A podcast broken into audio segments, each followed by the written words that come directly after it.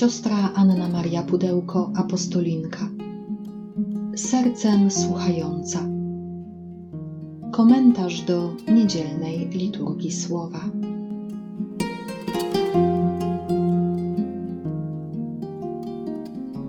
Z Ewangelii według świętego Marka. Duch wyprowadził Jezusa na pustynię, a przebywał na pustyni czterdzieści dni, kuszony przez szatana i był ze zwierzętami, aniołowie zaś służyli mu. Gdy Jan został uwięziony, Jezus przyszedł do Galilei i głosił Ewangelię Bożą. Mówił: Czas się wypełnił i bliskie jest Królestwo Boże. Nawracajcie się i wierzcie w Ewangelię. W ubiegłą środę rozpoczęliśmy Wielki Post. W tym roku on przychodzi bardzo szybko, bardzo wcześnie.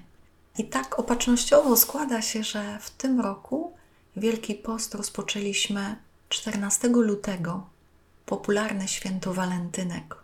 Mówię o tym z lekkim uśmiechem, ale dla nas to może też mieć ogromne znaczenie. Dlaczego? Bo tak naprawdę prawdziwe święto zakochanych to jest Pascha Jezusa. Bóg kocha człowieka do tego stopnia, że oddaje za niego swoje życie.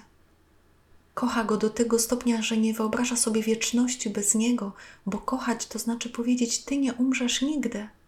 Ocalę cię, jeśli zechcesz przyjąć ten dar. I w tą pierwszą niedzielę Wielkiego Postu widzimy, że Jezus wychodzi na pustynię. Co więcej, widzimy, że Jezus został poprowadzony na pustynię przez Ducha Świętego. Zanim Jezus rozpoczął swoją misję publiczną, zanim zaczął głoszenie Ewangelii, potrzebował tego czasu ciszy, skupienia, modlitwy i duchowej walki. 40 dni, tak jak Izrael, wychodząc z niewoli, 40 lat błąkał się po pustyni i przegrywał z różnymi pokusami, i buntował się, i Bóg go nieustannie ratował. Tak Jezus, poprowadzony przez ducha na pustynię, zwycięża poszczególne pokusy, by nauczyć nas zwyciężać pokusy. Pokusy to nie grzech. I w Jezusie możemy je zwyciężać. I kiedy będziemy chodzić w Duchu Świętym, pokusy nas nie pokonają. Kiedy będziemy pamiętać o miłości Boga, nie ulegniemy pod szeptą szatana. Pozwólmy, aby Duch Święty i nas poprowadził przez te 40 dni do niedzieli zmartwychwstania. Powierzmy mu ten czas. Nie róbmy sobie naszych postanowień, naszych planów, być może tak bardzo oklepanych, które robimy co roku. Nie będę jej słodyczy, nie będę narzekać, nie będę, nie będę, nie będę. A być może Duch Święty pokaże Ci zupełnie coś innego. Może Twoją pustynią będzie zwyciężyć pokusę duchowego lenistwa i każdego dnia znaleźć chwilkę czasu, by poczytać Boże Słowo, albo znaleźć chwilkę czasu, by w ciągu 10-15 minut rozważyć, jeśli nie całą drogę krzyżową Jezusa, to chociażby jedną stację i pobyć przy Jezusie, który tak bardzo Cię kocha, że bierze krzyż na swoje ramiona dla Ciebie i niesie z Tobą swój krzyż.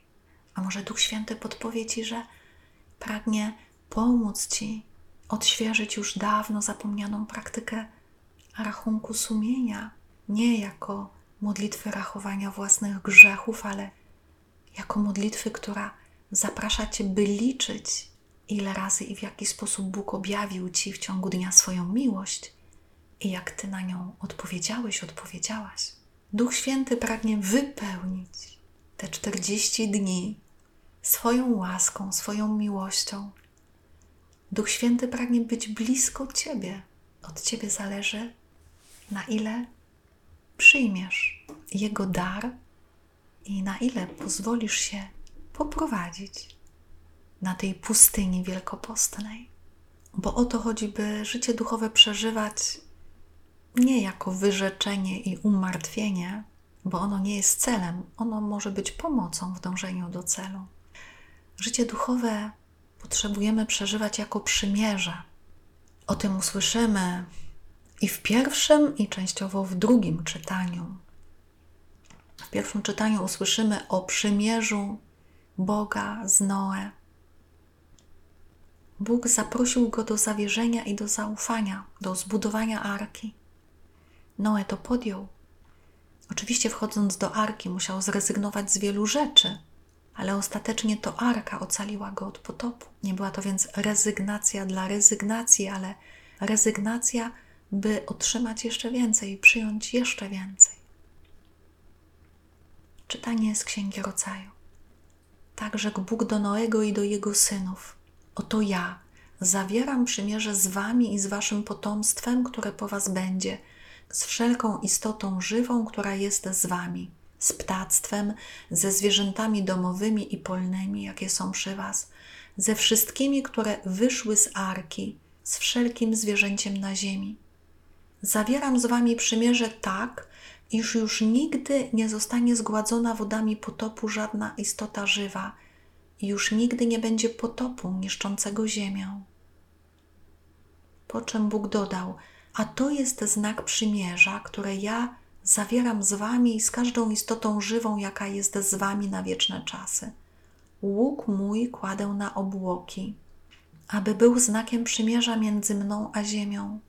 A gdy rozciągnę obłoki nad ziemią i gdy ukaże się ten łuk na obłokach, wtedy wspomnę na moje przymierze, które zawarłem z wami i z wszelką istotą żywą, z każdym człowiekiem. I nie będzie już nigdy wód potopu na zniszczenie żadnego istnienia. Po grzechu Kaina, po innych grzechach, potrzebne było radykalne oczyszczenie którego Bóg dokonuje, a jednocześnie obiecuje, że drugi raz już to się nie powtórzy. Będą jeszcze kolejne przymierza w historii narodu wybranego, będą kolejne gesty Boga ratującego swój lud, aż po ostatniej nowe przymierze zawarte przez Chrystusa w Jego męce, śmierci i zmartwychwstaniu. To przymierze sprawiło, że staliśmy się Bogu bliscy. W duchowości Izraela przymierze przede wszystkim oznaczało przymierze małżeńskie, wierność obu stron. Dopiero potem mówiło się o przymierzu jako pakcie na przykład dwóch kupców, dwóch współpracowników, dwóch władców, którzy razem wyruszali na wojnę. Ale to najważniejsze i pierwsze znaczenie to było przymierze wierności między mężem a żoną. I bardzo często w Starym Testamencie prorocy odwoływali się do tego, że Bóg jest jedynym Panem, jej małżonkiem, oblubieńcem narodu wybranego, a naród wybrany jest oblubienicą Boga. I tak jak ta oblubienica, czyli naród wybrany, uczył się poznawać Boga na pustyni, idąc ku wolności z Egiptu do ziemi obiecanej, tak Psalmista w Psalmie 25 prosi, by poznając coraz bardziej Boga i doświadczając Jego miłości, mógł pozostać Mu coraz bardziej wierny. Daj mi poznać Twoje drogi, Panie, naucz mnie chodzić Twoimi ścieżkami. Prowadź mnie w prawdzie według Twych pouczeń, Boże i Zbawco, w Tobie mam nadzieję. Wspomnij na swoje miłosierdzie, Panie, na swoją miłość, która trwa od wieków tylko o mnie pamiętaj w swoim miłosierdziu ze względu na dobroć Twą, Panie. Dobry jest Pan i prawy, dlatego wskazuje drogę grzesznikom, pomaga pokornym czynić dobrze, uczy ubogich dróg swoich. Tylko o mnie pamiętaj w swoim miłosierdziu ze względu na dobroć Twą, Panie. Kto kocha, ten pamięta, kto kocha, nosi umiłowanego w swoim sercu, w swoich myślach, w swojej duszy. I Bóg tak nosi każdą i każdego z nas, swoje dzieci. Drugie czytanie zostało zaczerpnięte z listu świętego Piotra Apostoła. Najdrożsi, Chrystus raz umarł za grzechy, sprawiedliwy za niesprawiedliwych, aby was do Boga przyprowadzić. Zabity wprawdzie na ciele, ale powołany do życia przez ducha. W nim poszedł ogłosić zbawienie nawet duchom zamkniętym w więzieniu, niegdyś nieposłusznym, gdy za dni Noego cierpliwość Boża naczekiwała, a budowana była arka, w której niewielu, to jest osiem dusz, zostało uratowanych przez wodę. Teraz również zgodnie z tym wzorem ratuje was ona we chrzcie, nie przez obmycie z brudu cielesnego, ale poprzez zobowiązanie dobrego sumienia wobec Boga, dzięki zmartwychwstaniu Jezusa Chrystusa. On jest po prawicy Bożej, gdyż poszedł do nieba, gdzie poddani mu zostali aniołowie i władze i moce. I tak jak widzieliśmy w Ewangelii, że duch prowadzi Jezusa na pustynię u początku jego działalności, tak tutaj widzimy ducha działającego przy końcu działalności Jezusa. Zabity wprawdzie na ciele, ale powołany do życia przez ducha. To dzięki duchowi, dzięki miłości Ojca Jezus zmartwychwstaje i ze swoim zmartwychwstałym ciałem, ludzkim ciałem, On, Boży Syn, wstępuje do nieba i do nieba wnosi nasze człowieczeństwo. I te zaślubiny Boga z ludzkością są już trwałe w Jezusie. To jest komunia, to jest jedność, której nikt ani nic nie może rozerwać. Bóg złączył się człowie z człowiekiem w Jezusie Chrystusie. To jest ta dobra nowina dla nas. I święty Piotr Apostoł mówi nam, że to chrzest święty wprowadza nas w to przymierze, w to przymierze miłości, że z nieposłusznych stajemy się umiłowanymi dziećmi Boga. Warto na początku tego Wielkiego Postu podziękować Bogu za łaskę Chrztu Świętego. Wielką Sobotę na nowo będziemy odnawiać nasze przyrzeczenia chrzcielne. Niech ten czas 40 dni poprowadzi nas do jeszcze większej, jeszcze głębszej świadomości tego, jak bardzo ważni dla Boga jesteśmy, jak bardzo umiłowani, jak bardzo obdarowani, aby łaska chrztu była przez nas jeszcze głębiej, jeszcze bardziej i jeszcze wierniej przeżywana.